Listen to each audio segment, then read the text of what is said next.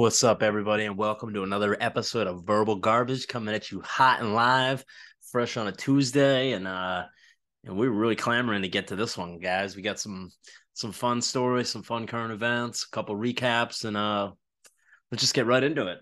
You know, last week coming fresh off of uh, the, the four day work week, the Memorial Day, everybody had off for the most people, paying tribute to our fallen soldiers and those who served to give us a better country and lifestyle to live by. Well, we were over at our friend's house having a little soiree, if you will, and you know I'm bringing the smoke goods and getting high, obviously, and over there, one of our friends is notori- notorious for making his famous weed brownies, and it's just it's funny how these days you can get high in so many avenues, eating stuff, putting chapstick on, putting sunscreen on, smoking the old bong, like your boy is just famous for. But you know, these these old cats, these boomers and such, they got a real interesting way of dabbling in their weed. And um these lovely people, so they they love their fudge brownies and they love getting high. So they figured why not why not create a world where we can experience both. So what they do is they'll take their fudge brownies, they cook them, I guess, for about 25 minutes or so. And then they take their their ground up weed and just start sprinkling in there. And then I guess add a little more more brownie batter and just call it even. Um, supposedly they work. They're extremely potent. Not really my uh my cup of tea. And you know, to give the listeners out there some context, I am an, a, a lifelong edible struggler, if you will. I've never really been able to find that magic potion and that that secret formula where I can eat the edibles and just get a really enjoyable high. So we've made some some desperation calls last time we were in New Jersey and we were really consulting the doctor, seeing what kind of potion we can find ourselves with and ended up finding some strong some strong batches and some strong bags. So not only did I did I go on a 300 milligram adventure, I went on a 500 milligram adventure, uh, albeit to live sporting events with plenty of other humans around. So yeah, and even those edibles, they always have some kind of little. You can always taste a little bit of the weed in the back, right? And it's just not not ideal.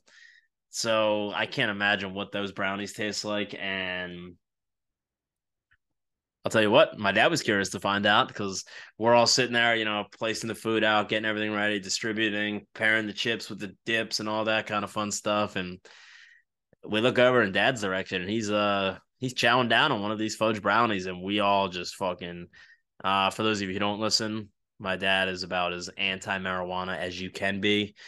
He thinks it is like I mean, one of the first times he ever caught me and my brother in high school smoking, he said, "You know what kind of fucking piss the Mexicans are putting into that?" Like, I just don't think he ever really understood. And then a couple weekends ago, we went out to dinner, and after we came home, my mom was like talking about edibles, and I just like gave her one of my ones. It was not strong at all. I was just gonna help her sleep, and my dad's like sitting there yelling, "Are you guys gonna overdose or something?" So he just he doesn't understand. So uh fast forward to him digging into a plate full of weed brownies and luckily we caught him just in time to where he realizes what we're talking about and he freaks out and just the look on his face was just sheer terror so we uh we instruct him to spit it out as soon as possible so he runs over to the sink just trying to get it off the tongue and scrape it and uh I was making jokes about just sit back and let it take control now, daddy. It's nothing you can do. And Luckily, he didn't have any symptoms of uh, the marijuana high because that could have been could have been really bad. So we're able to avoid that. You know, back in the day, my sister used to try to like. She's very by the book, intelligent, smart.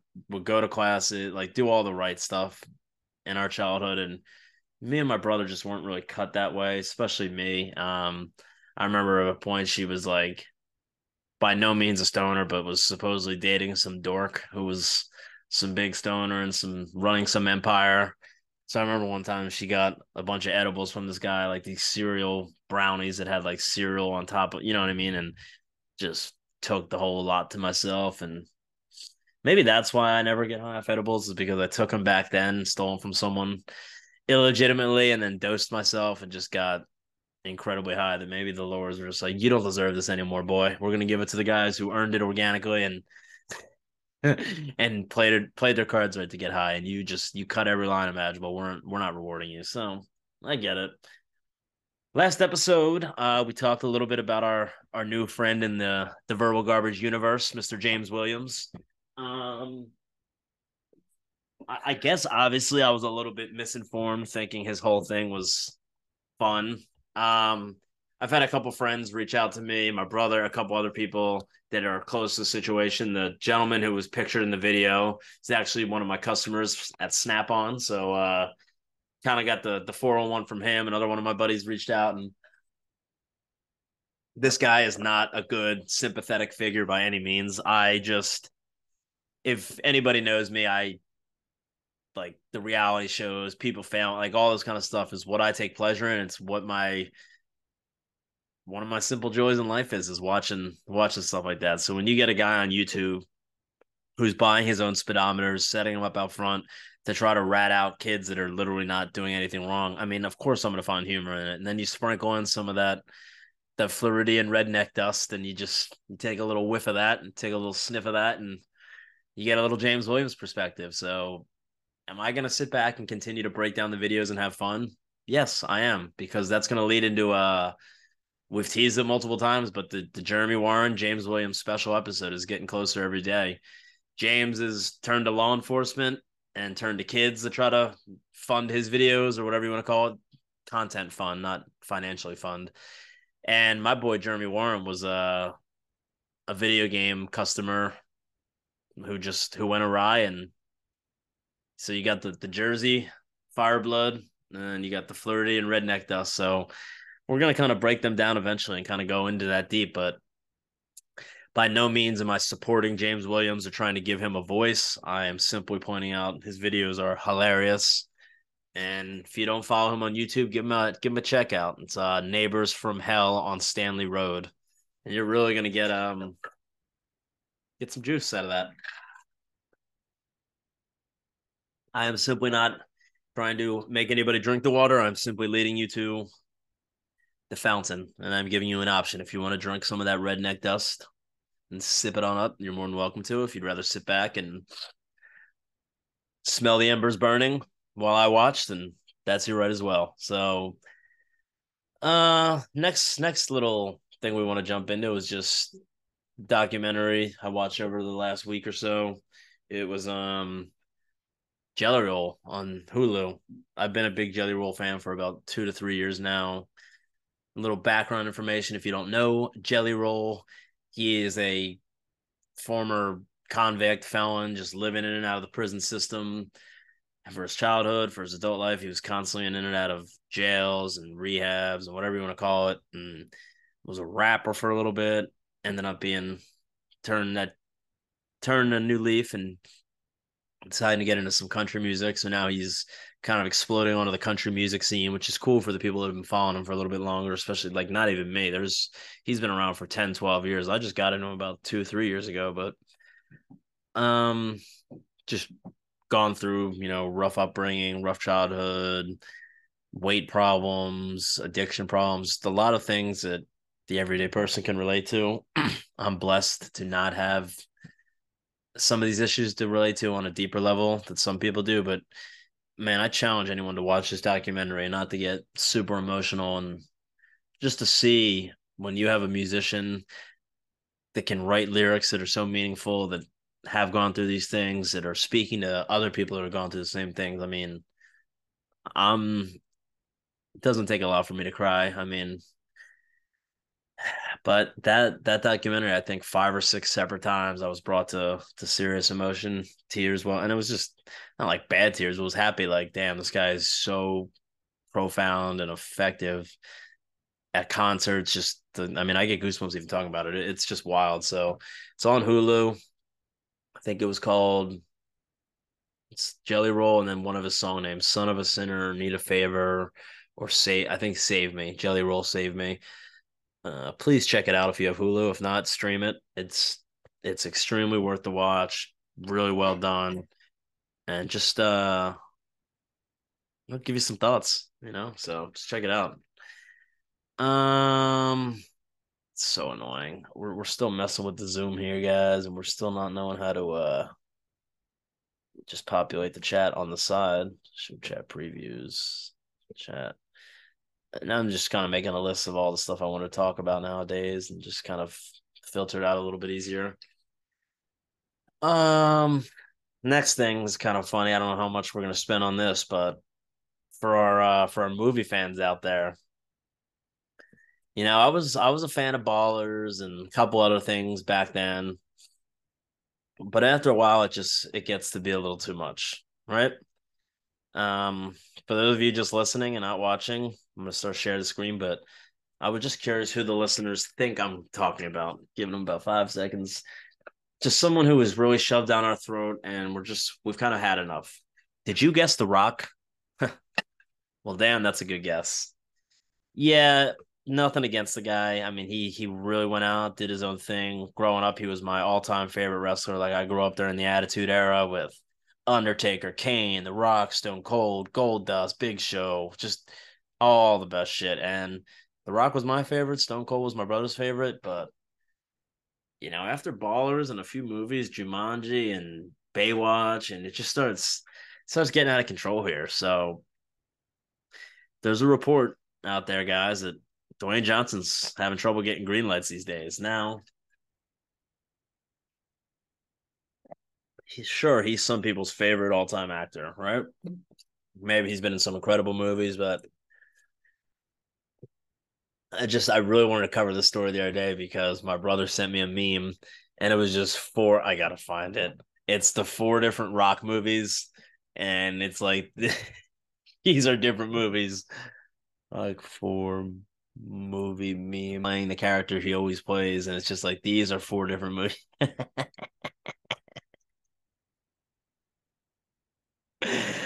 yeah, so I'm having trouble pulling it up right now, but it's just like him in a green shirt, like in the jungle sweating. It's like yeah, the gist is like he's playing the same role in every movie. Not true, obviously. It's a little bit of sarcasm and fabricating on my part, but uh The Rock is 51 years old and this article here on Yahoo Entertainment.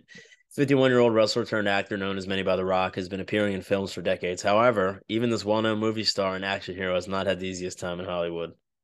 The Rock has had a really hard time getting green lights, said film critic Jeff Sneider. I'm hearing that Dwayne. I'll wait for the supporters. Red Notice and Black Adam. So that's uh the Holy Trinity coming at you from old Rocky boy here. And yeah, it's getting grim so damn grim. and guess what he was forced to dip his little toe back into, guys? Oh, yeah, that's right. The Rock is dipping himself back into that fast franchise. Hobbs is back. The excitement is just palpable at this point. Fast and Furious, listen, I'll admit, up to about Fast Five, Fast Six, I was I was in. You got to see this one. This one's really and my buddy Jason was telling me then years ago that it's just insane. They'll do. I mean, now what are we on now? The tenth, like, and for some of you that don't know, a couple years back, The Rock was introduced as Hobbs into the Fast and Furious franchise, which is uh synonymous with Vin Diesel, aka Dom Toretto. Um, Vin Diesel's character in the movie is turned into a cult figure of sorts with the wife beater, the bald head, the glasses, sunglasses, and the you know everything is about family mantra. So the Rock is having such a hard time that he's had to actually ingratiate himself back in with the Fast and the Furious franchise, and kind of a tough break for the Rock here because him and Vin had a really uh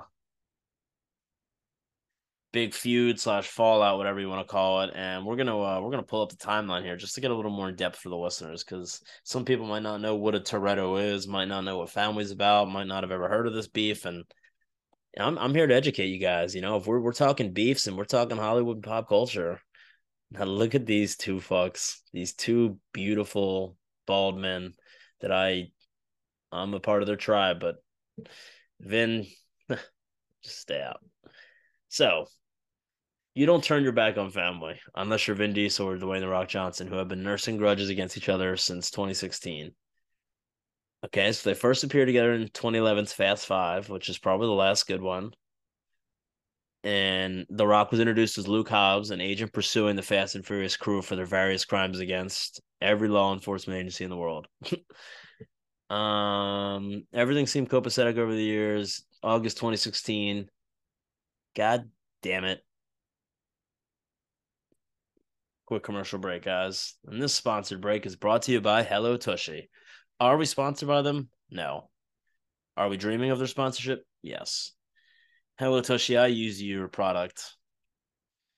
I mean, so much so that I feel like at this point you guys actually owe me money. I mean, I have spread the word of the gospel, thanks be to Christ, more than you could even imagine. I've I think I bought four of them for others. I bought two for myself.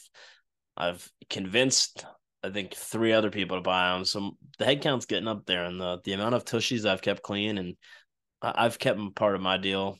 So we're just waiting on you guys. Yeah, my TikTok following and such is not not what you'd like. Do I even have a TikTok? No, but my God, we're trying to really do the damn thing here, right? So there's just there's only so much you can do and documenting Vin Diesel's story is going to be part of my documentary history. Coming off a quick pause break, we got some some workers really really going hard on the walls there. They're hammering away, and we're trying to keep the noise down to a minimum here. But maybe they don't want me talking about Vin Diesel and The Rock, but goddamn it, it's too late. We're we're halfway halfway through this article now, and the people I think were really starting to be curious of what happened and why this all started. So in 2016, the Jumanji star, aka The Rock, set the fandom ablaze with a since deleted tweet or an Instagram in which referred to and named as unnamed members of the cast as candy asses in quotes. Rumors immediately swirled that he was insulting Diesel, who had been part of the Fast franchise since the movie premiered in 01. A few days later, after filming for The Fate of the Furious, Wrapped, Johnson posted another Instagram thanking some of his castmates by name, but he did not mention Diesel. Okay, so he called him a candy ass, and then he didn't thank him for being good to work with. So clearly, they're not great to work, or one's unhappy with the other. I've, as you guys have heard through the grapevine, Vin Diesel's not really uh the most ideal co-worker, but family, bro. Though the Rampage, it's just so funny. Every time they talk about The Rock, it's a different like star. Like they have the movie italicized, but it's always like the Jumanji star, the Rampage star, the Baywatch star, the Skyscraper star, the Fast and Furious star, the Black Adam star. It's like, can we just narrow it down? Like, who are we talking now? Obviously, I know it's The Rock because Vin Diesel's not really in anything other than like Triple X and Fast. Which Triple X? God damn it! You peaked, Vin. That was peak Vin. Um, god damn fucking pop-ups here. They just don't want me documenting this feud. Though the Rampage star never identified the target of his ire, his co-star seemingly confirmed that it was him and his own Instagram. Honestly, give me a second, I will tell you everything he said. Everything. Weird. Michelle Rodriguez, the co-star, later confirmed there was tension between the two, though it chalked it up as kind of a disagreement fellow Fast star Tyrese was somewhat less diplomatic when Fast Nine was delayed for the first. Oh, and remember Tyrese's meltdown. Oh my fucking god! I'm not even gonna get into that right now, but congratulations to The Rock and your brother-in-law, aka Seven Bucks producing partner, for making the Fast and Furious franchise about you. So now Tyrese is mad at The Rock because Tyrese wanted a little bit more of that bone that The Rock's starting to chew on. You know, again, Diesel defended the San Andreas act there, so they're talking about the Rocky. Johnson, meanwhile, left the main Fast saga and started his own spinoff, Hobbs and Shaw. So then there was a spinoff of Fast and Furious, which I didn't know about. I think that's Jason Statham. Um, I mean, are you guys as exhausted as me on this fucking feud yet? Like, I think I'm, I think I'm good. So anyway, The Rock is is struggling so much now to get greenlit because people don't really care to see like him flying in a helicopter trying to save a burning building and he's got a hot girl to his arm. It's just like we're we're good. We're good. Um the, the point being that it's gotten so bad for our boy that he's had to actually go back into Vin Diesel's arms now and really embrace the family role, coming back as Hobbs and so let's uh let's just see how that goes. If anyone ends up seeing the Fast and Furious movies, feel free to let me know how they are. Can't imagine that they've gotten any more ridiculous than they've were starting to get a couple years ago, but who the fuck knows? Um, we're good on Hollywood, right? For that one, that's a good little. Next thing I wanted to bring up quickly was, I mean, this was going to be quick going into this, but now this is probably going to take up a couple minutes. But golf, talking all the time about golf. I love golf. This, that. I watch so much now. And it's gotten to the point now where some of these big tournaments on the weekends, I'm, I'm watching so many hours of it. I'm like, how am I not betting on this? Like, how do I not have any you know, at least when you're watching the Eagles games, it's like, all right, I'm from there. Like, that's my team. I can get behind them. If I don't have a money stake in there, it's not a huge deal. Like, I'm still rooting. Golf, I mean, you have your favorites, but you don't really ever have like that burning desire to root for someone and get hype. So, this Sunday, you know, after watching Friday, Saturday, a little bit of Thursday, we wa- I watched all weekend. Sunday, it's coming in. I think the leader going into Sunday was Rory McIlroy. Was like, I want to say seven under, and then there was like 10 guys between four and six under. So I was like, oh, I want to kind of kind of get my toes wet here, dip my little bird beak into this pool of betting and see what I can do. So I reached out to two buddies who one still hasn't Venmoed me my winnings bag yet, and asked them kind of how it works, what it is. They sent me a screenshot, blah blah blah. So I'm like, oh, my my thoughts behind this were just like there's a lot of inexperienced guys at the top of the list, and I don't think that they're gonna really be ready yet to capitalize on this. So I wanted to pick a little more seasoned veteran. Um, right away, like all weekend, I was like, Viktor Hovland's gonna win. Viktor Hovland's gonna win. If you've been watching recently, he's been very close. I'll try to make this quick for the non-golf fans, but he's been contending at the top, very close, and just inexperienced guys in the field that were up close. I'm like, all right, I like Hovland. But Collin Morikawa had really tasty odds, so I threw 20 bucks, blah, blah, blah. Morikawa gets withdraw withdrawals like 30 minutes before he's teeing off because of back spasms. Don't get a refund on that. And then Viktor Hovland, 17th hole. He's not looking he's not looking bad, but he's not looking like he's going to be able to come back. Danny McCarthy, I think birdied the 17. I can't I can't remember. Anyways, after the 17th hole, I'm like, I don't like the way this is going. Like he's in second place. I bet him to win. Now I'm not much of a gambler or a better, so I don't really know the the rules and all that. I text my buddy cash out. Like I didn't want to lose money because I already lost 20 bucks on Morikawa who withdrew, but I didn't get money back. So I'm like, okay, well, I don't want to lose $40. So cash me out. It ended up being $20.98. So I profited 98 cents. Um, but that was on before the 18th hole was played. I'm pretty sure McCarthy ended up birdie, bogeying 18 and more um Hovland parted, so it went to a playoff where Hovland ended up winning on this. I think they replayed the 18th hole as the first playoff. He won the hole, won the tournament. I could have made $160 off of 20, but I cashed out and I made 98 cents off of it. So you would think that would like deter me. And I'm like always saying, Oh, I want betting to be legal in Florida. And my friend's like, You think you want betting to be legal? Like now you just have a taste of one loss. You have no idea. I'm like, No, you're right. So against better judgment, two weeks from now and the US Open's going on. Yeah, I'll be betting. All right. I'll be fucking betting. Ah, so not only that, but now we got the breaking news that came out today. The LIV Golf Championship and PGA are merging with the DP Tour World Championship. So, really quick backstory here. PGA was obviously under one umbrella, was where all the best players were playing. That's where everyone made their name, made their money.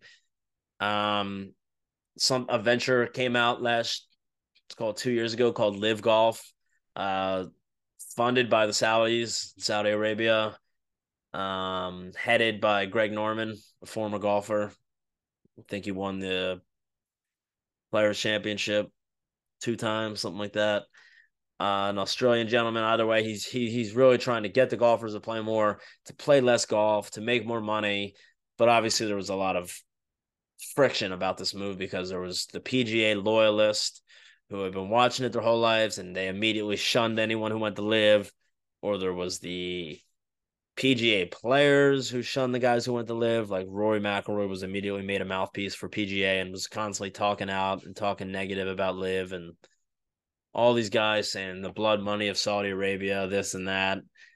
I thought it was strange the whole time because A, PGA is definitely in bed with some organizations that are corrupt and don't get money the best ways. And B, we all are victims of using iPhones or using this or using that.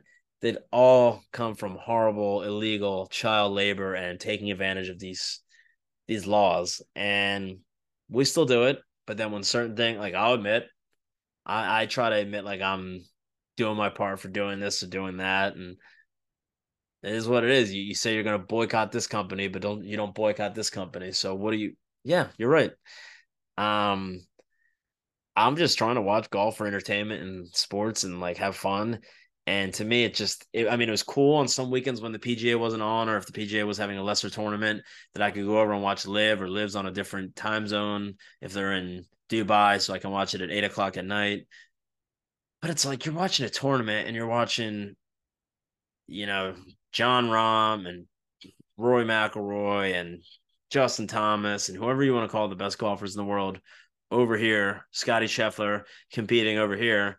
But then you got Dustin Johnson and Cam Smith and Brooks Koepka and Phil Mickelson. You just got all these awesome players over here. It's like, and then when you get a tournament like the Masters, where some of those LIV guys were able to come play, you get the dynamic of the LIV guys playing with the PGA guys in the same groupings. They're teeing off together. The leaderboards, you're seeing LIV guys with the like the best golfer. It's just like if you want to watch the sport, you want the best guys playing the best guys, which is what I want. So some people are saying it's not good for golf and this and that. I think it's awesome. You get all the best players playing with each other now. If you disagree, I'm genuinely curious as to why. What what is not good about this? Oh, the Saudi Arabian blood money. I mean, we could really do a deep dive now if we wanted to on PGA and look into some of their sponsors and partners and you know what I mean? It's just come on. So I'm ecstatic. I mean, I I think this is going to be awesome. I don't know exactly what a merger entails. Like if they eliminate the name PGA and they start going under a different different thing there. I mean, I don't know, but just just imagine the PGA like shaming all these guys for doing it first, and then having people. You, I'm not gonna say PGA appointed Roy McIlroy as the mouthpiece, but it was very clear anytime there was an issue to be brought up. Roy was very outspoken against anyone who decided to go to LIV. Um, I, for what? It, the PGA pretty much like stabbed you guys in the back here because they said they weren't gonna, you know, they were talking all this and that, and then they don't even like the PGA is a players golf association. Obviously, it's the professional golf association, but it, it's run by the players supposedly. And then you have news like this that breaks today, and it's pretty much said that no players were approached or talked to about it. Nobody was given a heads up. It just kind of was announced and everyone found out on Twitter. Um, it, it's crazy. It shakes the golf world up tremendously. I think it's really exciting to have all the best guys playing with each other now. I know I'm looking forward to it.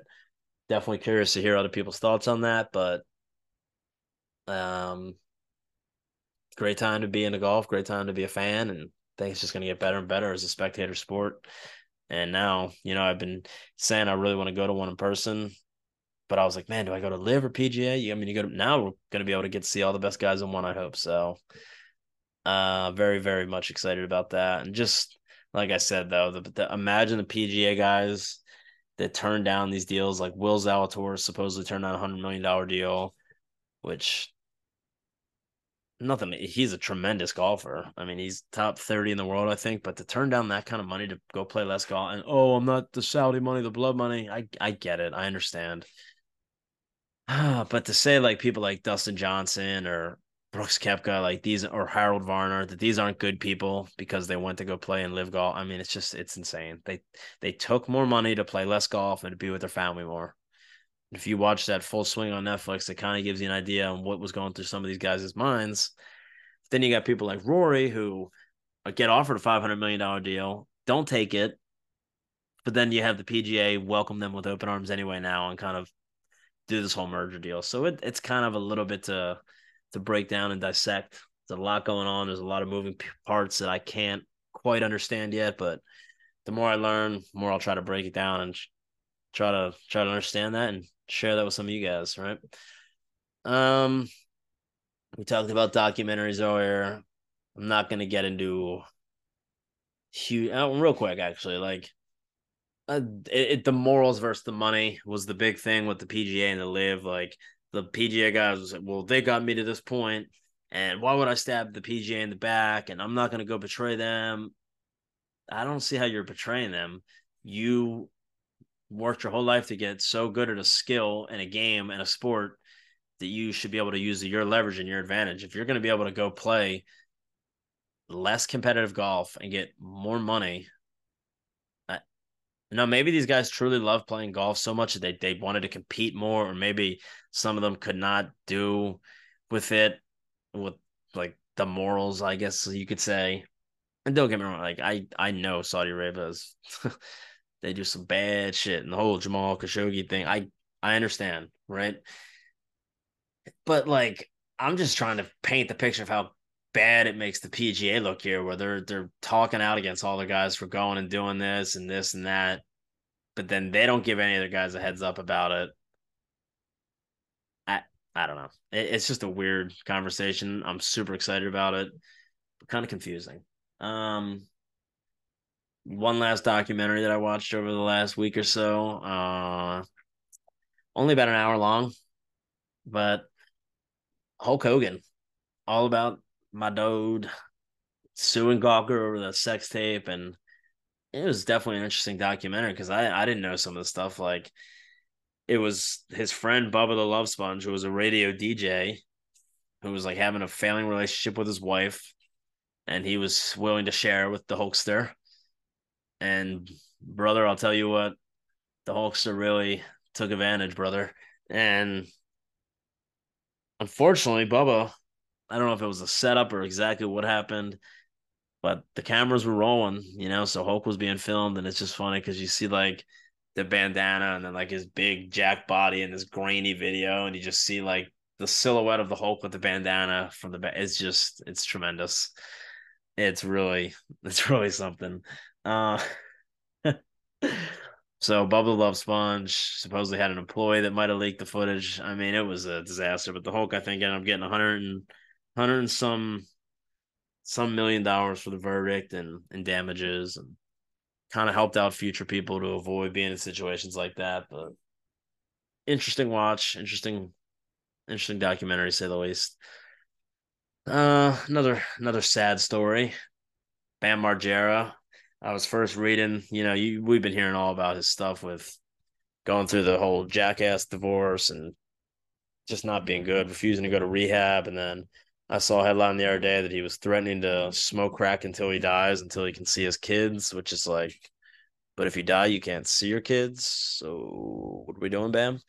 Um, he was the other day placed on a 5150 psychiatric hold. So not great news for our guy Bam. And I just wanted to shout him out and talk about how influential he was in my life with the Viva La Bam programming that was on MTV in the early 2000s. Uh, that gave me and my brother and our friends some serious entertainment for years. And, you know, a character like Don Vito will will simply live on forever. So hoping Bam can get through these these troubling times, and hopefully he's got a support system that can help him out. And uh, certainly a weird story, right? Uh, we're getting there, guys. We're getting there. Uh, do we really need to cover the old? Eh, whatever. We all know it. Your boys on the, the dating apps just searching for love, and we found love in a hopeless place, guys. I'll tell you that. That's gonna be my story. If I do meet someone do you make up a story or do you say, "Hey, we met on a dating app"? Food for thought. Uh, saw an old coworker on there from a restaurant. Um, really feeling for this girl. Her bio was looking for someone to treat me better than the dishwasher at work. So, uh, prayers to you, girl. I hope he's out there. I think, uh, I think he might be. Now, question is a guy more likely to find a good girl on a dating app or is a girl more likely to find a good guy on a dating app You know my answer, baby. We're gonna say the girl's more likely to find a good guy because you got one of the rarest, most goodest eggs of all time just sitting on the apps waiting to be waiting to be scooped up and hatched. But I mean, clearly the hairline's not my friend. I've always been a little weak in the mustache area. Uh, I don't have tattoos. I don't have a boat. I don't really catch fish and pose with fish. That seems to be a real a real winner on the dating apps and the fucking dad joke thing. Oh, send me your best dad joke. Like fuck you. What is what's a dad joke? Like I don't can we can we find different content to specialize in and I Okay, enough of that. Um yikes. Recent story coming out of the NFL. Uh, more trouble. Athletes are getting more and more caught up in this nowadays. Pete Rose was really ahead of his time.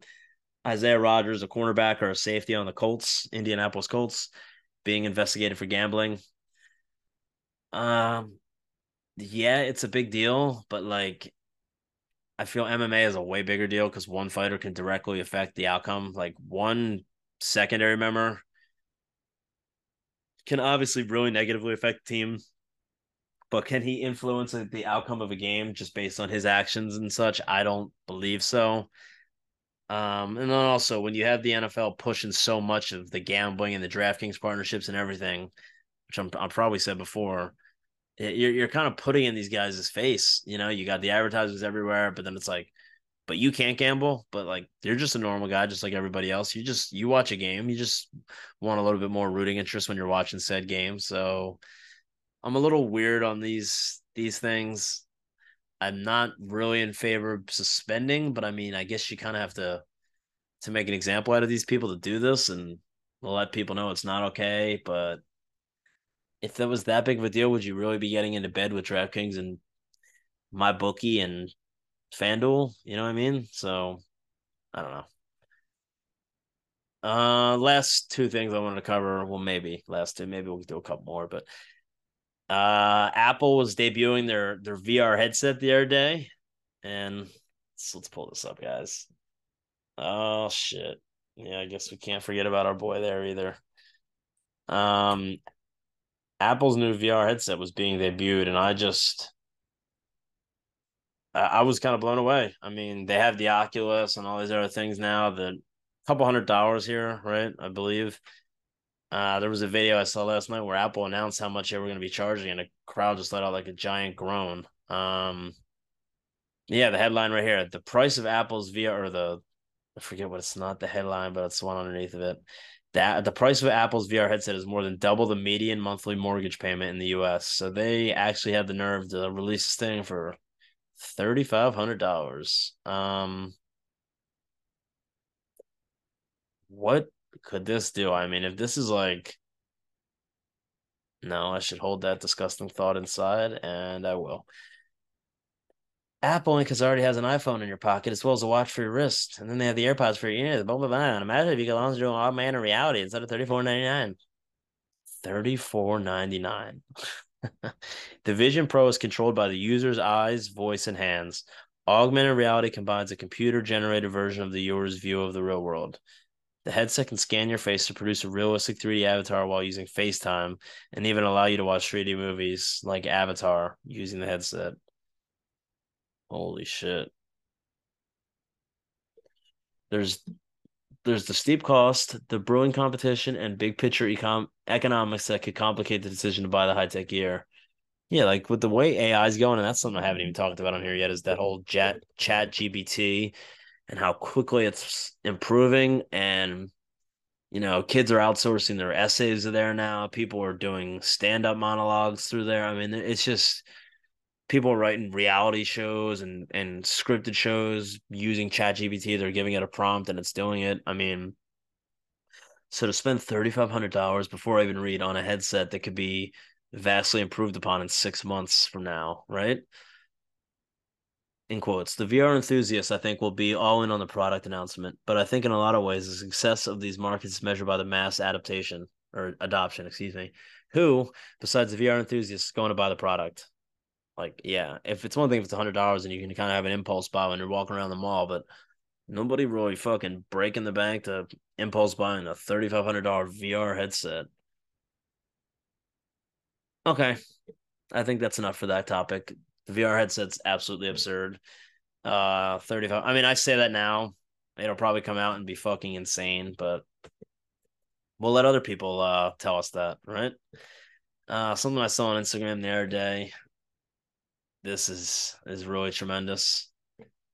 And Lord, what was his little name in Game of Thrones, guys? Because there's a Game of Thrones character that is now in the UFC, or just, yeah, he just got signed to the UFC. So it was the little kid. I think his name was Robin, who who breastfed until he was like eighteen. Um, Stephen Erceg, Game of Thrones. I'm positive. Anyways, the UFC signed him the other day. His name is Stefan or Stephen Erceg. And nickname is Astro Boy. I just thought this was worth covering because were you in fucking Game of Thrones or not?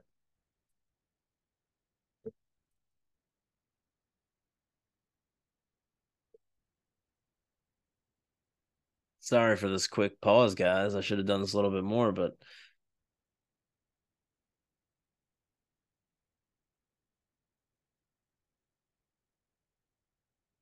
all right, well, that's annoying.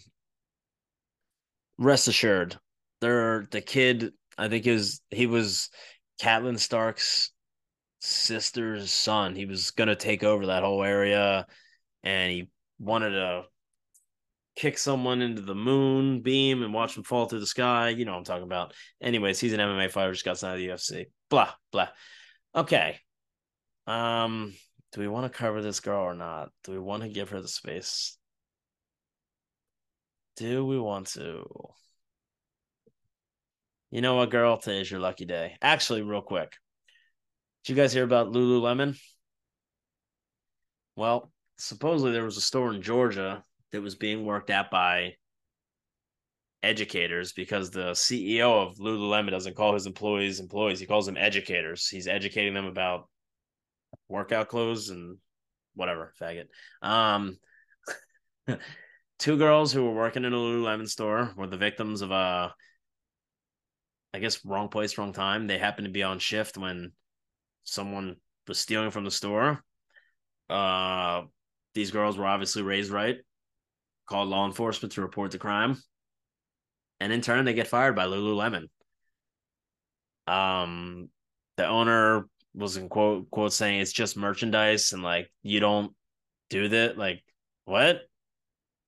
So I don't know. I thought that was kind of insane to just fire people for like in for doing their job and someone comes in tries to steal something they report them and then they get fired. Uh going to the new york post right now just get a little more context on the shit.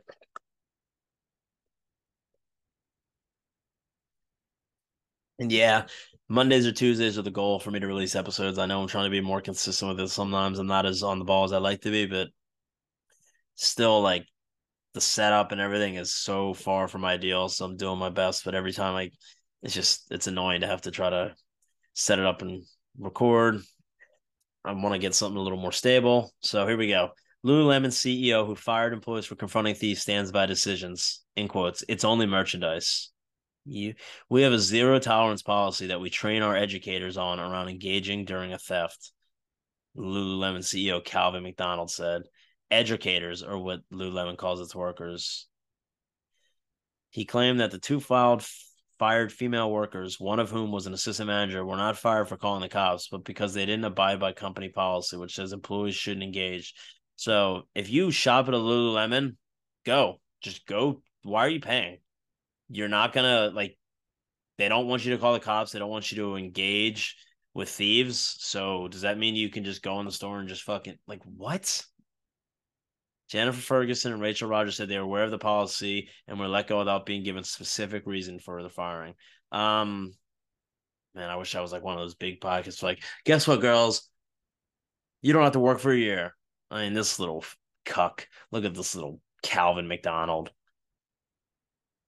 Now you, you're getting two girls out of Ferguson said once a robbery occurs, workers are instructed to scan a QR code, and that's that. We've been told not to put in any notes because that might scare other people. We're not supposed to call the police, not supposed to really talk about it.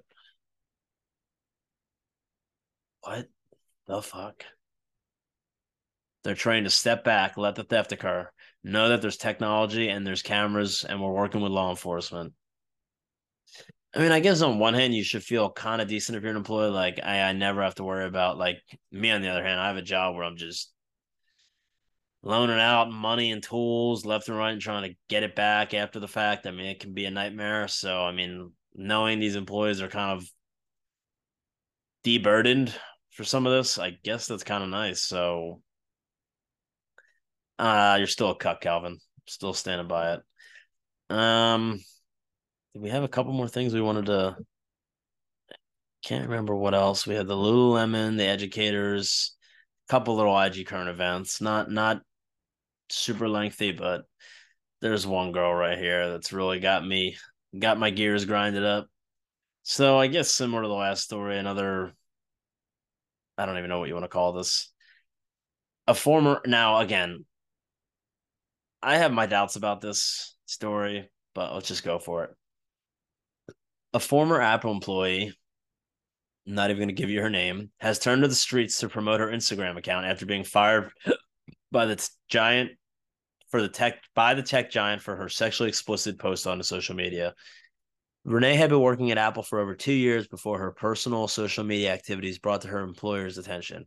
Apple, known for its strict code of conduct, immediately terminated Renee Erica's employment. Despite her initial shock and disappointment in losing her job, Renee Erica quickly found a way to make a new living. Armed with a homemade sign promoting her Instagram account, Erica has been spotted on busy street corners in the city, garnering attention from passerbys. Her message is clear Apple fired me for my sexuality, but I won't let them silence me. Follow me on Instagram. Now, if you stopped and you followed this girl, you're part of the problem. While some have criticized her approach, like me, others have applauded her for standing up for her rights and not backing down in the face of adversity. The face of adversity, huh? You, now I'll admit, she has a fantastic rump, but you, see what I did there? You decided to go on and post these photos, which I am all about. A free country. You post yourself how you want it to be done.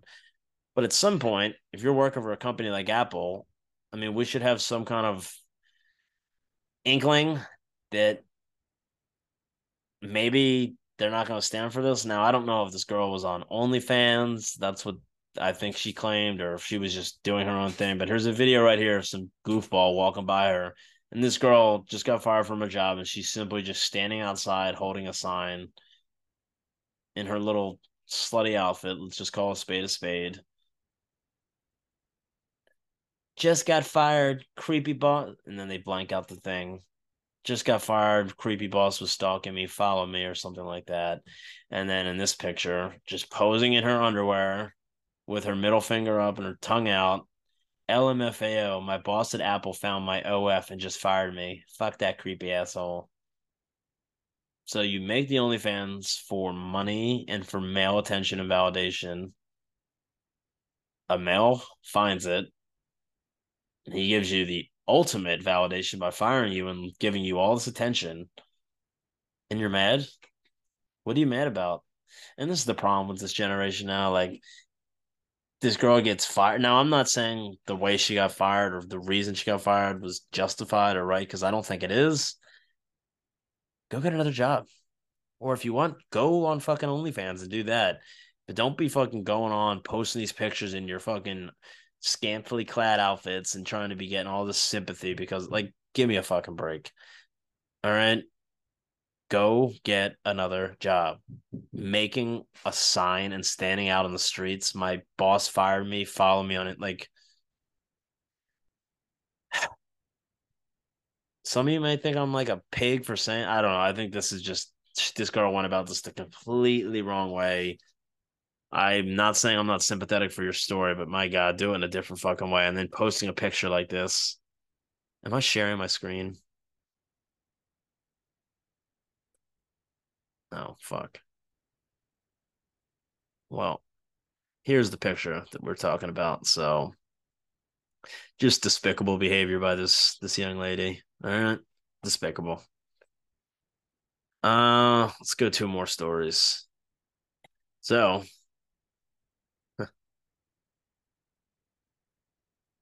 here we go. Screen has been shared.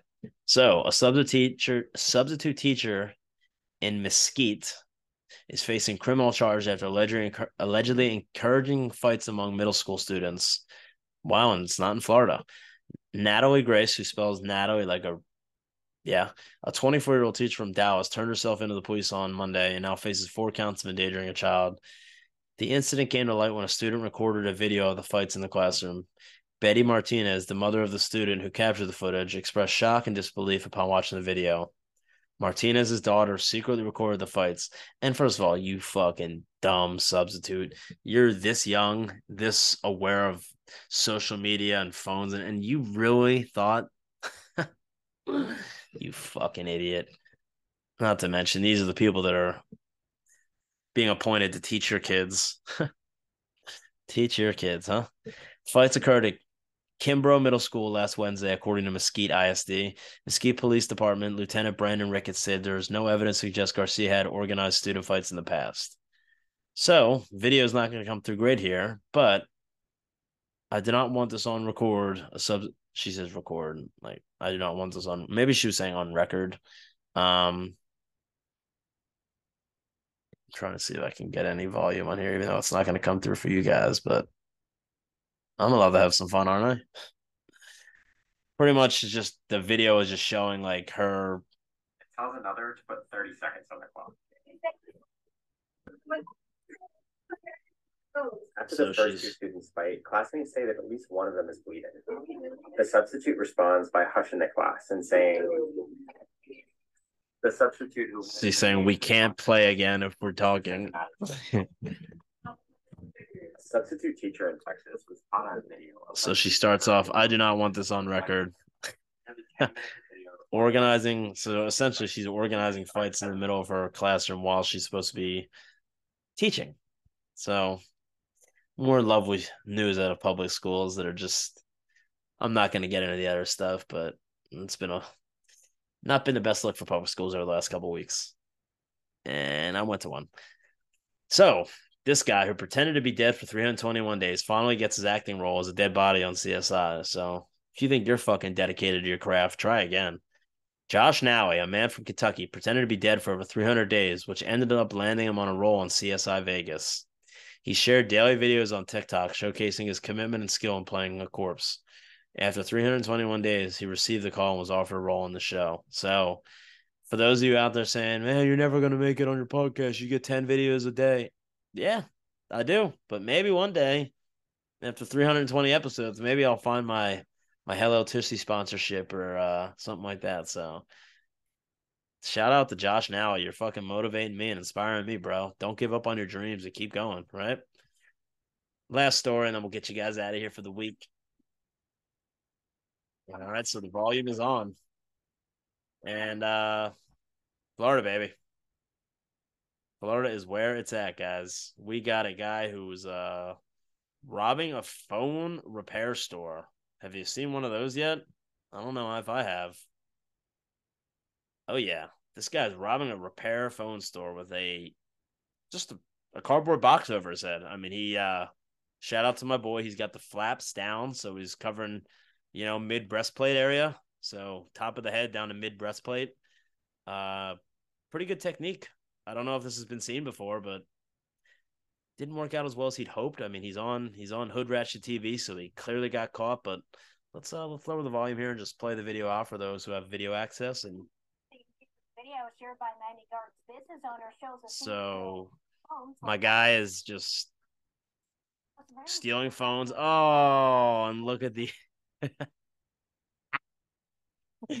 he's going through the glass case, you know, with the box over his head, identity's covered. And then I guess maybe he sees the new iPhone 14 XR and he has to take the box off his head. So now his identity has completely been blown. So he's just, I mean, he was covering up for a reason. Then he gets to the point where he breaks the glass, gets a yeah. Now, what are you gonna put him in? So he's got a little bag on his. Okay, so the technique there is still good. 19 iPhones, $8,000 of the cash. Okay. But there he goes. Was later spotted in the area around 5:30 Saturday afternoon and arrested. Spotted in the area around 5:30 in the afternoon later that day and arrested. So uh I don't know, maybe if you're going to take the box off your head, like go home and shave the head, put on like a fake mustache and just change the look up a little bit, but and where was the employee? Um if I had to guess, it was probably like a 22 year old girl who went to, let's say, two semesters of college, realized it wasn't for her, quit college, went out and got a cat, met some scummy little Florida boyfriend who owns snakes and lizards and reptiles, started smoking a lot of cigarettes, started drinking monster energies, weaned off of cigarettes to get onto vapes. And now she's just a chronic vapor. Um, I'm betting that she potentially works next door to a vape shop and her vape just ran out of juice. So she ran next door while she didn't have any customers, thinking, okay, I'm gonna get some juice real quick and come back. Uh, by the time she comes back, yeah, she's got the new pineapple punch from uh, you know, her favorite juice company, but her store was robbed to the tune of 15 grand with some damages. So uh if that is in fact the employee, pretty good. But I, I have a pretty good feeling of these Florida cats now. So Claude Vincent Griffin, 33, was arrested on Saturday, charged with grand theft, burglary, criminal mischief, cocaine possession, and resisting an officer without violence, according to Miami Dade, Florida.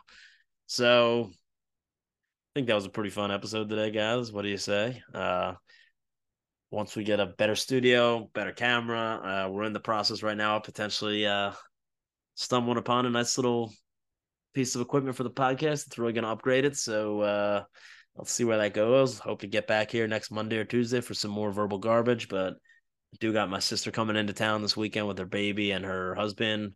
Going to see Shane Gillis Saturday night. Can't wait. Um, so it might be a little hectic next week. So I'm gonna try to get an episode out there. Maybe, maybe not. Either way, gave you guys a nice little long one again for the second week in a row to hold you over. Enjoy, spread the word, keep letting everybody know. Listen to verbal garbage. Verbal garbage out.